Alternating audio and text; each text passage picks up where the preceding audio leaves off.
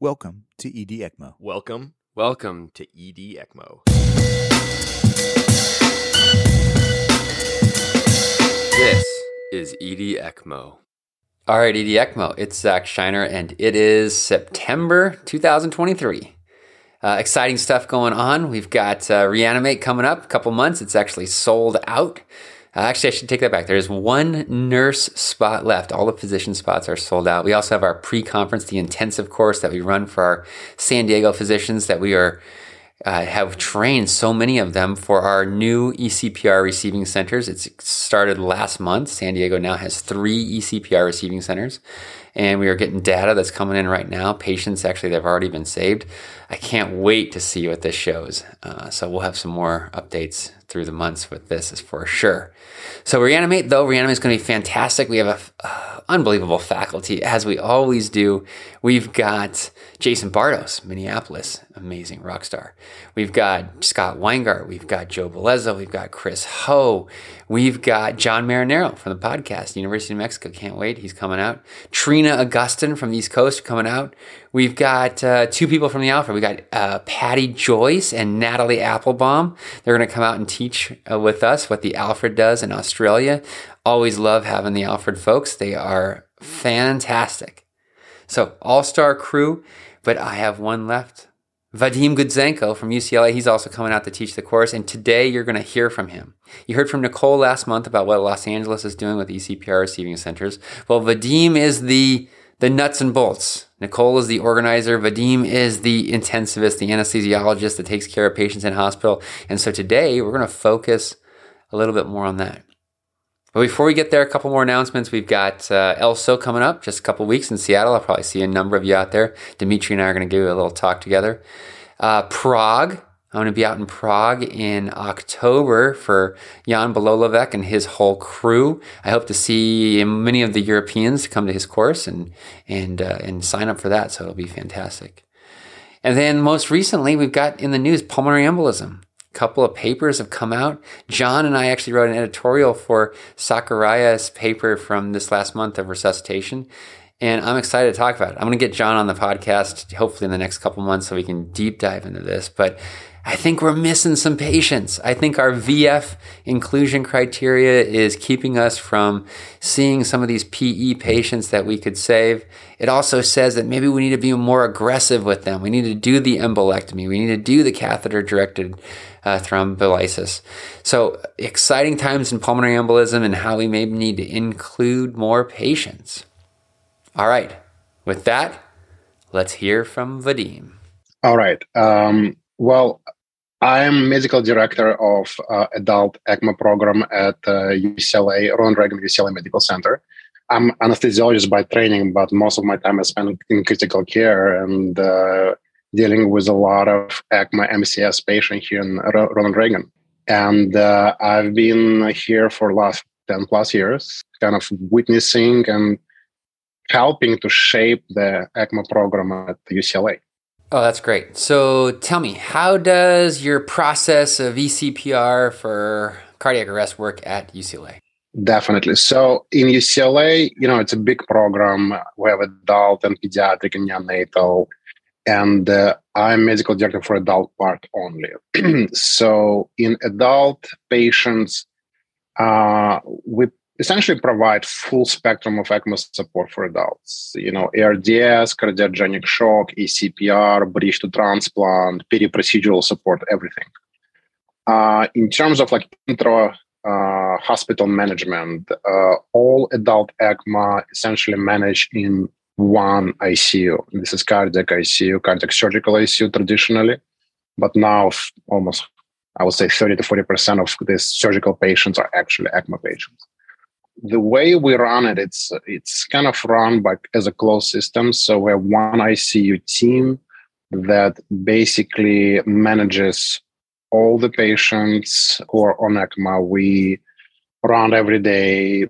Team is multidisciplinary, so it's intensivists uh, with nurse practitioners. Uh, we work very closely in collaborating because you know ECMO is a big team sport. Working with our cardiac surgeons, with cardiologists, with pulmonologists, lung transplant team, heart transplant team, depending on the indication of the patient. traditionally ECMO program uh, in UCLA, you know, was established years ago, like you know, probably late 80s, because it's a very busy heart surgery center. Uh, but most of it was kind of post-cardiotomy situations uh, and kind of more in uh, transplant world, like heart transplant world. And then, as everywhere else in early 2000, mid 2000, uh, ECMO will start growing. And you know 2010 2015 uh, i came here and we realized that you know a lot of outcomes can be improved. So we kind of reshaped that. So we created this ecmo team and it's multidisciplinary as i mentioned. And essentially every activation of ecmo is going through ecmo team and ecmo team consists from intensivist uh, cardiac surgeon because 99% of our cannulation done by cardiac surgeons as well as we have pulmonologists or cardiologists, depending on the indications. And uh, anyone in the hospital, if they think about patient who needs ECMO, they page us, and the pager, like virtual pager, goes to everyone, and we see patient within minutes. And it can be not emergent; it can be just, hey, you know, I have this guy who is a little bit unstable in CCU, and we just worry, we're going to go see the patient. Or it can be cardiac arrest on the floor we're going to go see the patient. And uh, we have pretty well established pathway of activation with criteria. And I think criteria is pretty similar to everyone else, that kind of general criteria. Is. And then we evaluate the patient, we decide if patient needs ECMO and uh, does not have any contraindication, we do activation cannulation right there. Uh, if patient is a good candidate, but might not need it yet, right? Like still medically optimized, not crashing, kind of relatively stable, and we need just to have time for observation. Then we just say, you know, we're gonna do ECMO watch. So patient gonna be on the list, we're gonna be checking the patient. And sometimes we say, you know what, it's patient is a poor candidate. It, unfortunately, outcome is gonna be um, unfavorable with or without ECMO. So we say no. In terms of cardiac arrest, I think there are two different flavors, right? In hospital cardiac arrest and out of hospital cardiac arrest. So in hospital is really uh, driven the way that I described. Anywhere in the hospital, it can be on the floor, in different ICU, operating room, cath lab. If they have patient who's crashing or starting CPR, they will just push pound 36 as our activation of code blue in the hospital, call us, and entire team shows up. And again, it's this intensivist, cardiac surgeon, perfusionist with equipment. They're going to bring ECMO uh, activation kind of tower and circuits. And because cardiac arrest is a very time dependent process, we bring everything right away. And then we decide, okay, we're going to evaluate the patient quickly. And if not, then we are not going to. For out of hospital cardiac arrest, uh, it's kind of similar but the process that we have uh, is obviously starting in emergency room. So it's been a kind of growing process, and several things has been changed uh, in last, I would say, five seven years. But the way it is right now, when patients have cardiac arrest out of hospital and they are trans- getting transport to UCLA, right now we get actually notification as they are in the trans- in transfer in the past, and this was one of the major things we have changed, is kind of educating emergency uh, department staff that we need to know about the patient as early as possible. Because, you know, we all know that really success of ECPR is about timing, timing and coordination of teams. And, you know, seven years ago, eight years ago, we would get calls when patient had been coded for 35 minutes in ED. And before that was another 40 minutes in the field would show up and, you know, outcomes were horrible. So now we get notification, I would say 90% of the time, a patient is still transferred. So we know at least who is the patient, some basic demographics, and uh, we know the timing. So we come downstairs, and all our cannulations for out of hospital cardiac arrest we do in emergency room. We have this trauma bay basically, and our team comes down, and again, this ECMO team, intensivist, surgeon, uh, NP, perfusionist, and uh, we briefly kind of get information from emergency room staff, get some idea about who is the patient, and then uh, we get ready. And as patient rolls in, uh, we get more information from uh, paramedics, get like more details about timing, about witness, unwitness, kind of more uh, demographic, and any more details that can fill in.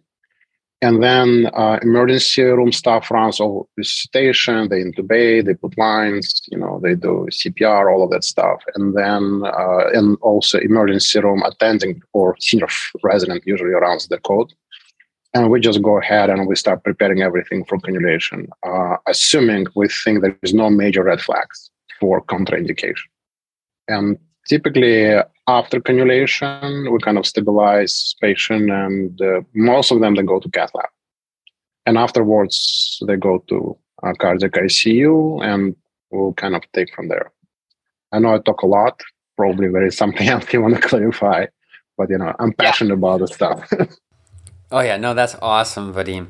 So I think I think what the world is trying to figure out right now is how do you organize this? We heard from Nichole on the kind of the bigger structural aspects of how do you organize a city and whatnot.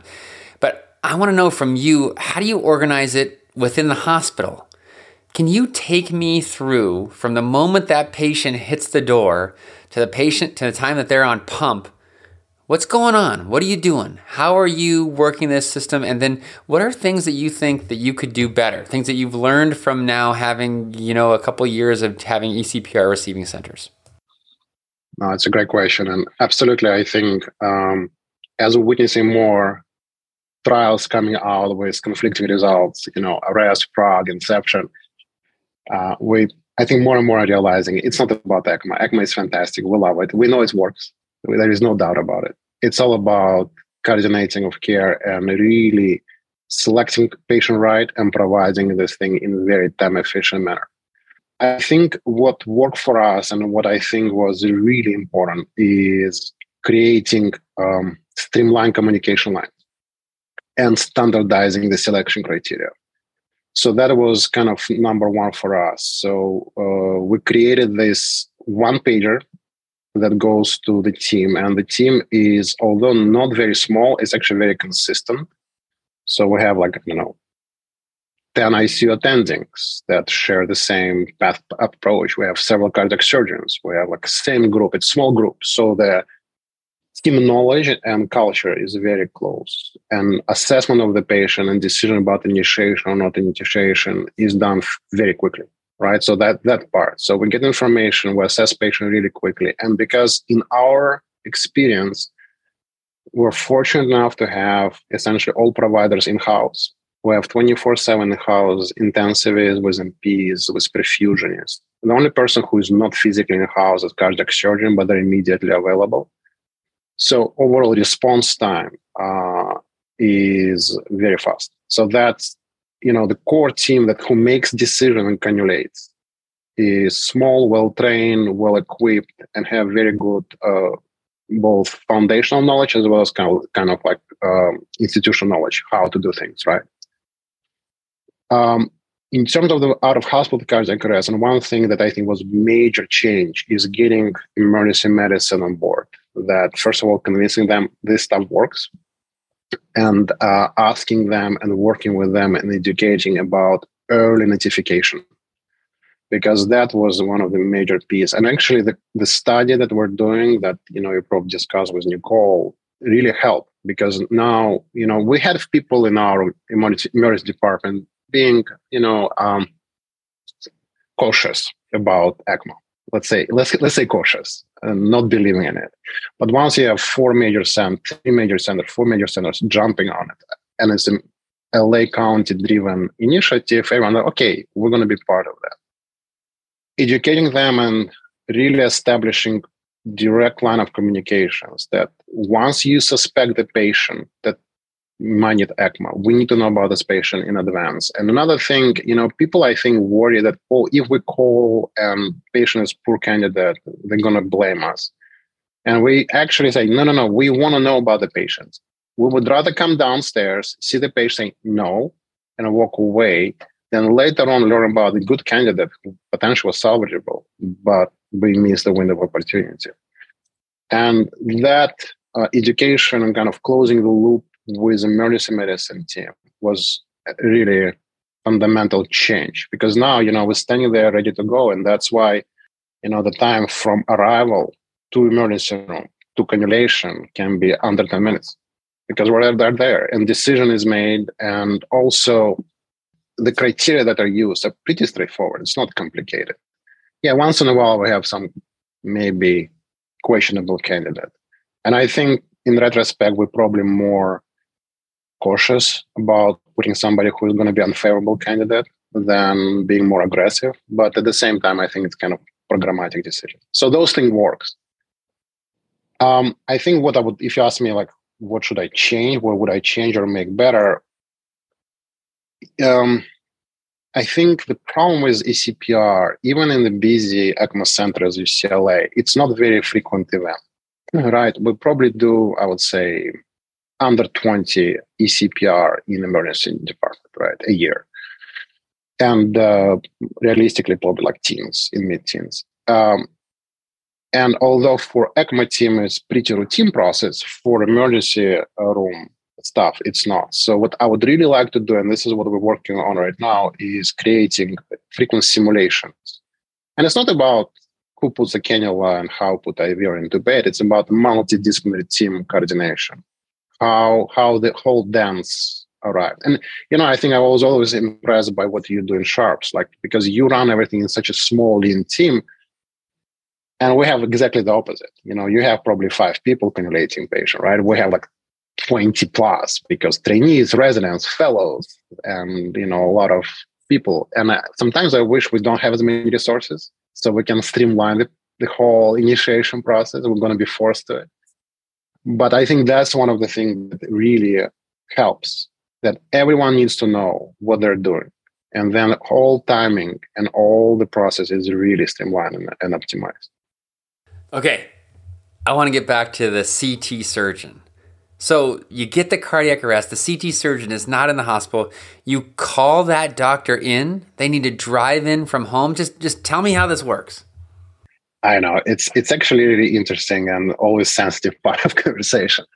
Um, but in reality, many ECMO centers don't have cannulators in house, right? And uh, we are fortunate enough because we're a very busy cardiac surgical center that even if they're not assigned to be in house, right? They're not like shift who's, you know, they're sitting in, in call room.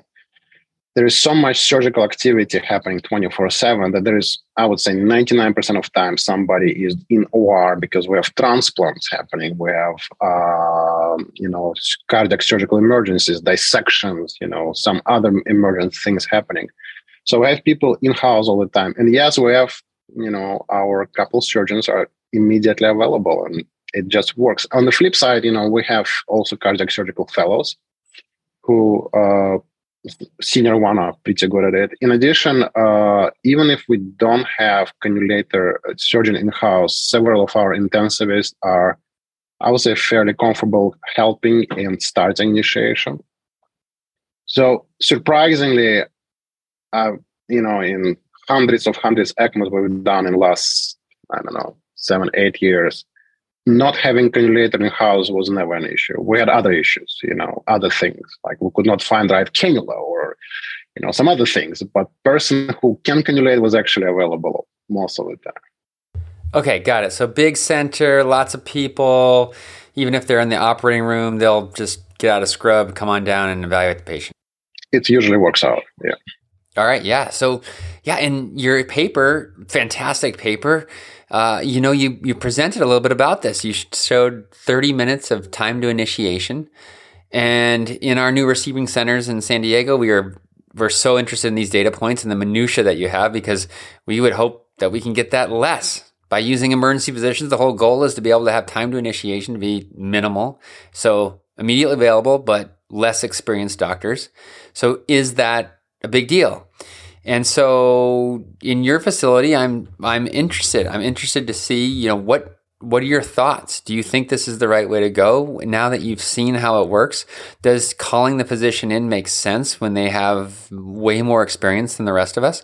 Or do you think that we should be using the doc that's right there and immediately available? Now, there's no right answer to this. This is controversial. I'm still trying to work it out in my own mind, but I want to know what do you think? Yeah, you know, I, I, think it's a great point. And cannulation, who, who is cannulating is really widely debated around the world. And, you know, there's cultural difference between Europe and the US and Australia, New Zealand. You know, in my mind, uh, I think the cannulator should be the person who can do the best and immediately available, right? And I think we're lucky. I think again, UCLA, we're lucky that our surgeons are really good at it and they're immediately available. I strongly believe you can train with enough experience. Uh, uh, you can train essentially any kind of practitioners to put cannulas in the modern uh, era of ultrasound, easily available and advanced wires and cannulas and dilators. It's not. It should not be a rate limiting step. It's really about like if you get people trained enough to do it, intensivist can intubate, emergency uh, the physician can intubate, uh, not intubate, sorry, uh, can cannulate, uh, cardiologist can cannulate. And, but it really depends on who you have immediately available. You know, in our study, right now we have four medical centers. So, you know, UCLA, Cedars-Sinai, we have surgeons cannulating. LA County and Long Beach, we have cardiologists cannulating.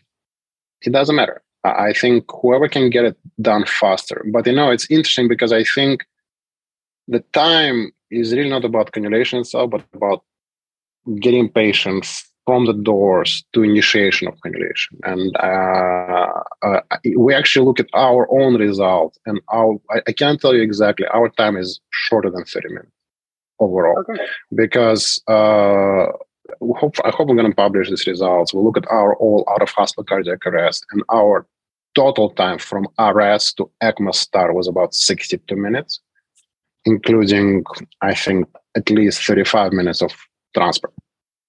Yeah, I mean that's what's so great about these big academic centers is you have all these resources, all these people with experience, all this training. Uh, my situation would be the opposite. We're a community hospital. Chance of us having a CT surgeon in the hospital is low, and the chance of them that they would be available, not in the operating room at the time of arrest, is even smaller. And so we are trying to we optimize the use of our available human resources, and that's what a lot of other cities are doing as well, trying to figure out how do we optimize what we have. And in that vein, I really would like to ask you because I think that's what people who are listening to this want to know. They're trying to figure out they, they, like you said, they think ECMO works. DETA says it works. Now, how do we make it and structure in a way that it will work for us? And so, with your experience in Los Angeles, what do you think? How do you? What are advice tips that you can give to people out there trying to start up programs right now? Yeah, you know, I think I'm glad you brought this up because it's. I think this is unique about this study that we have. First of all, a major metropolitan area, huge metropolitan area with 10 plus million people. And centers we have are actually quite interesting. We have one, like two academic centers, right? Then we have a big county facility, and then we have another uh, facility that is kind of community prior practice uh, place. So how you can connect them all? I think intrinsically there is some degree of uh, competition, uh, especially between like major centers. Uh, but not in this particular area, not in terms of cardiac arrest, out of hospital cardiac arrest, because patients are out there. And I think if anyone wants to make it work, it needs to be uh, driven and supported by at the level of county and pre-hospital care. And that's why I think this partnership with uh, LA County, LA, LA County pre-hospital care team and with Nichole Bosson, I mean, that was fundamental to make it work, it needs to come at the level of pre-hospital care. And uh, then because they help all the paramedics, all the squads, they run all the protocols, they run all the dispatch, they direct all the patient. Uh, they know all SRCs and ECMO capable centers. So that's where all this coming from. Because you know, right now in our study, the idea was that it's not just we're going to provide ECMO, we're also actually going to potentially offer change of standard dispatch of patient without hospital cardiac arrest. So if patient is in refractory arrest, they will bypass closest SRC and come, come to ECMO capable center. And this is huge change This is huge change. So that's why, like, yeah, I, you know, I'm sitting here in University M and I want to do CPR for out of hospital cardiac arrest, but I cannot do it by myself. In addition, you know, I think as we learn running this study, success of this project, I would say, or this, you know, process is really in training paramedics because that's a huge undertaking. And you know, I don't think we in any separate hospitals have even understanding or capacity to train paramedics. It needs to be coordinated with pre-hospital team.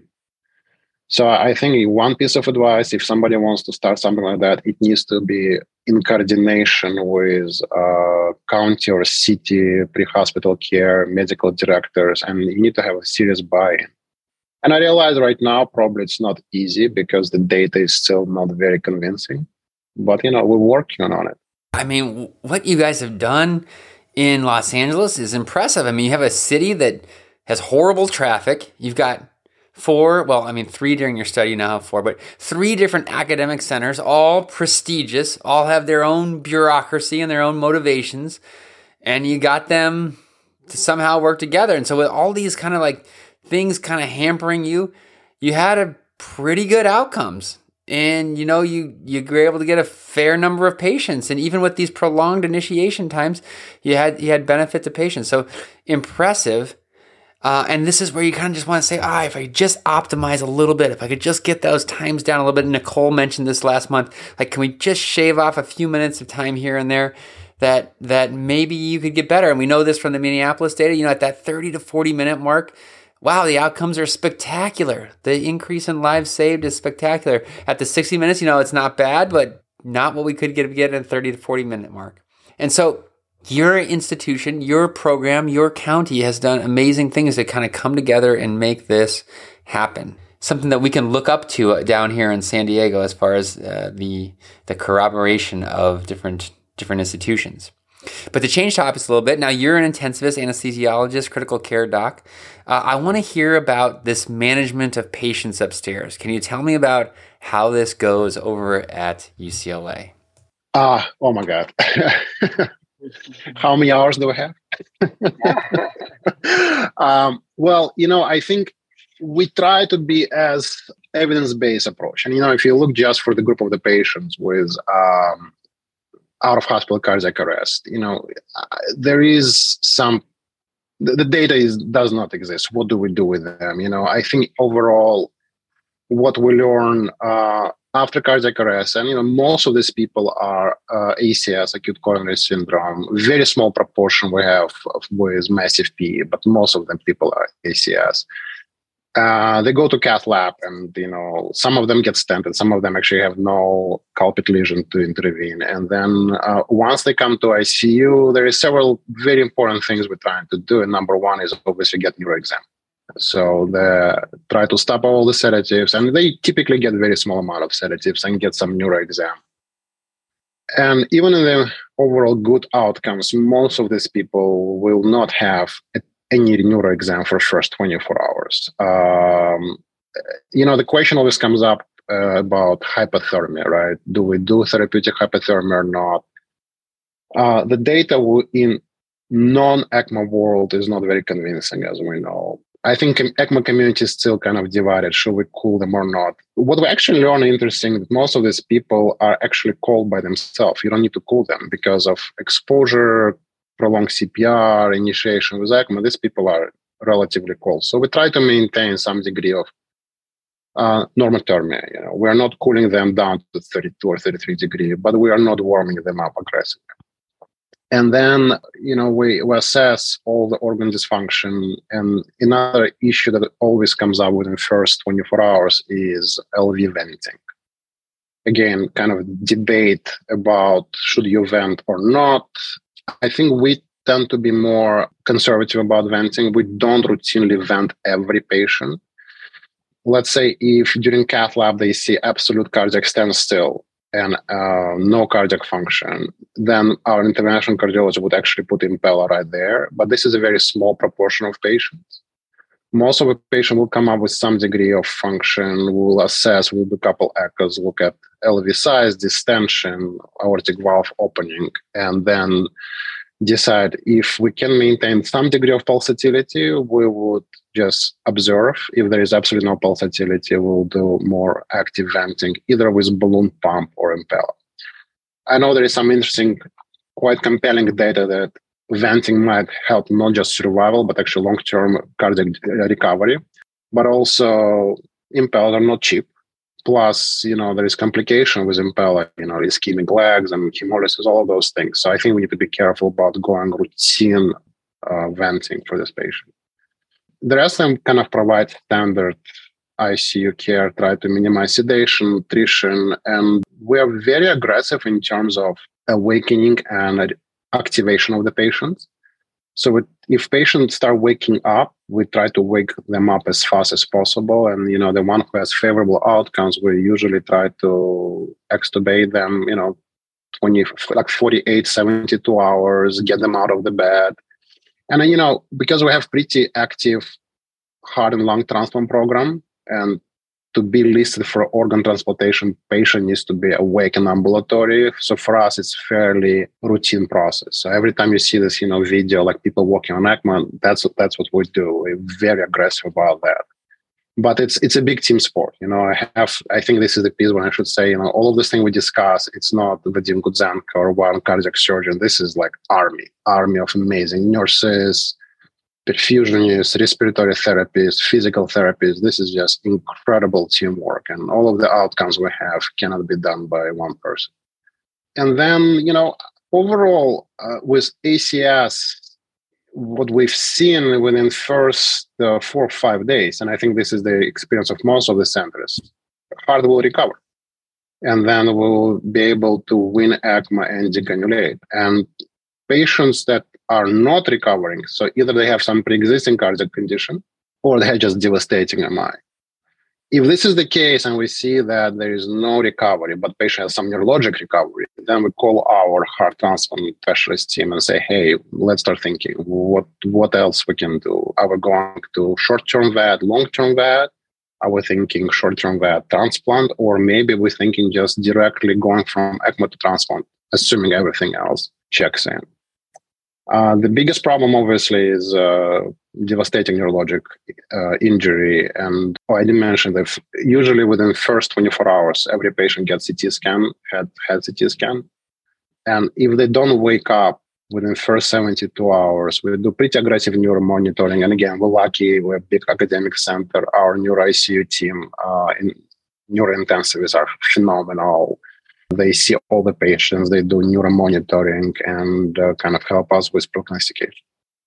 Ah, Vadim, that is fantastic stuff. Anything else left? Anything else you want to share with us before we take off?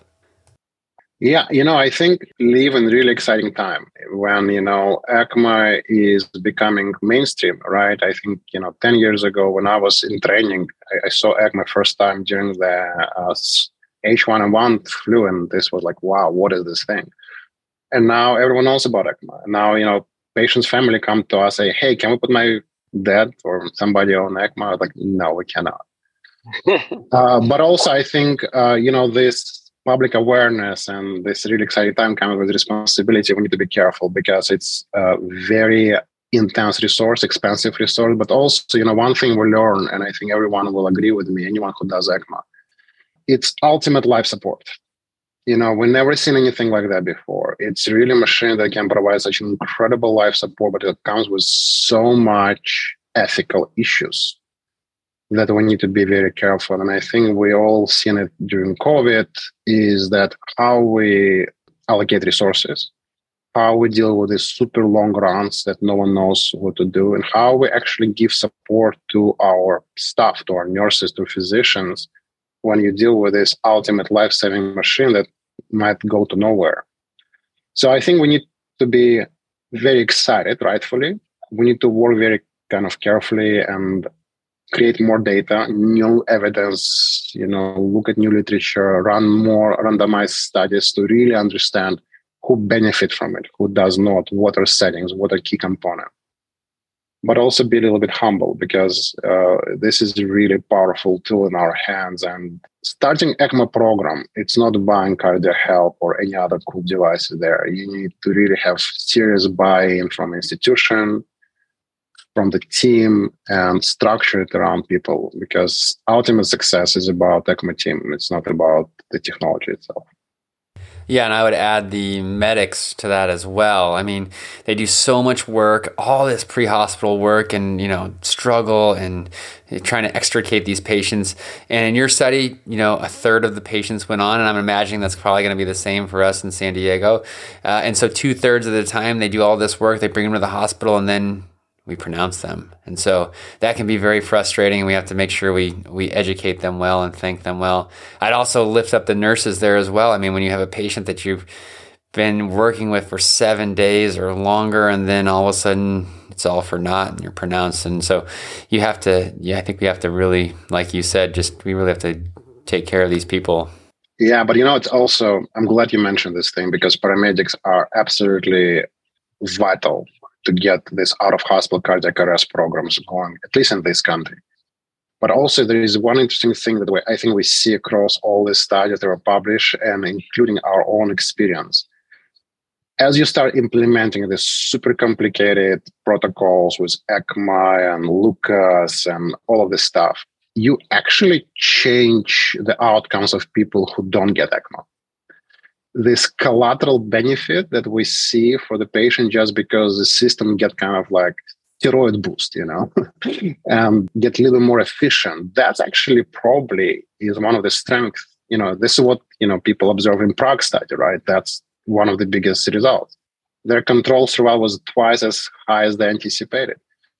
And again, I think this is coming because of the paramedic get additional training, and they they really like it. You know, I see paramedics bringing patient to us and they stay in a watch cannulation and they now since we have this uh, follow-up calls they want to know what happened with these patients. For them it's it's it's a commitment. So definitely uh, you know it's it's exciting. It's a very exciting time and i really hope we're going to find this all these little components that contribute to success and make it right not just for one center not for one region but make it more generalizable. Oh that's awesome well, Vadim, thank you for coming on the show. Zack, it was my pleasure. Thank you so much for having me.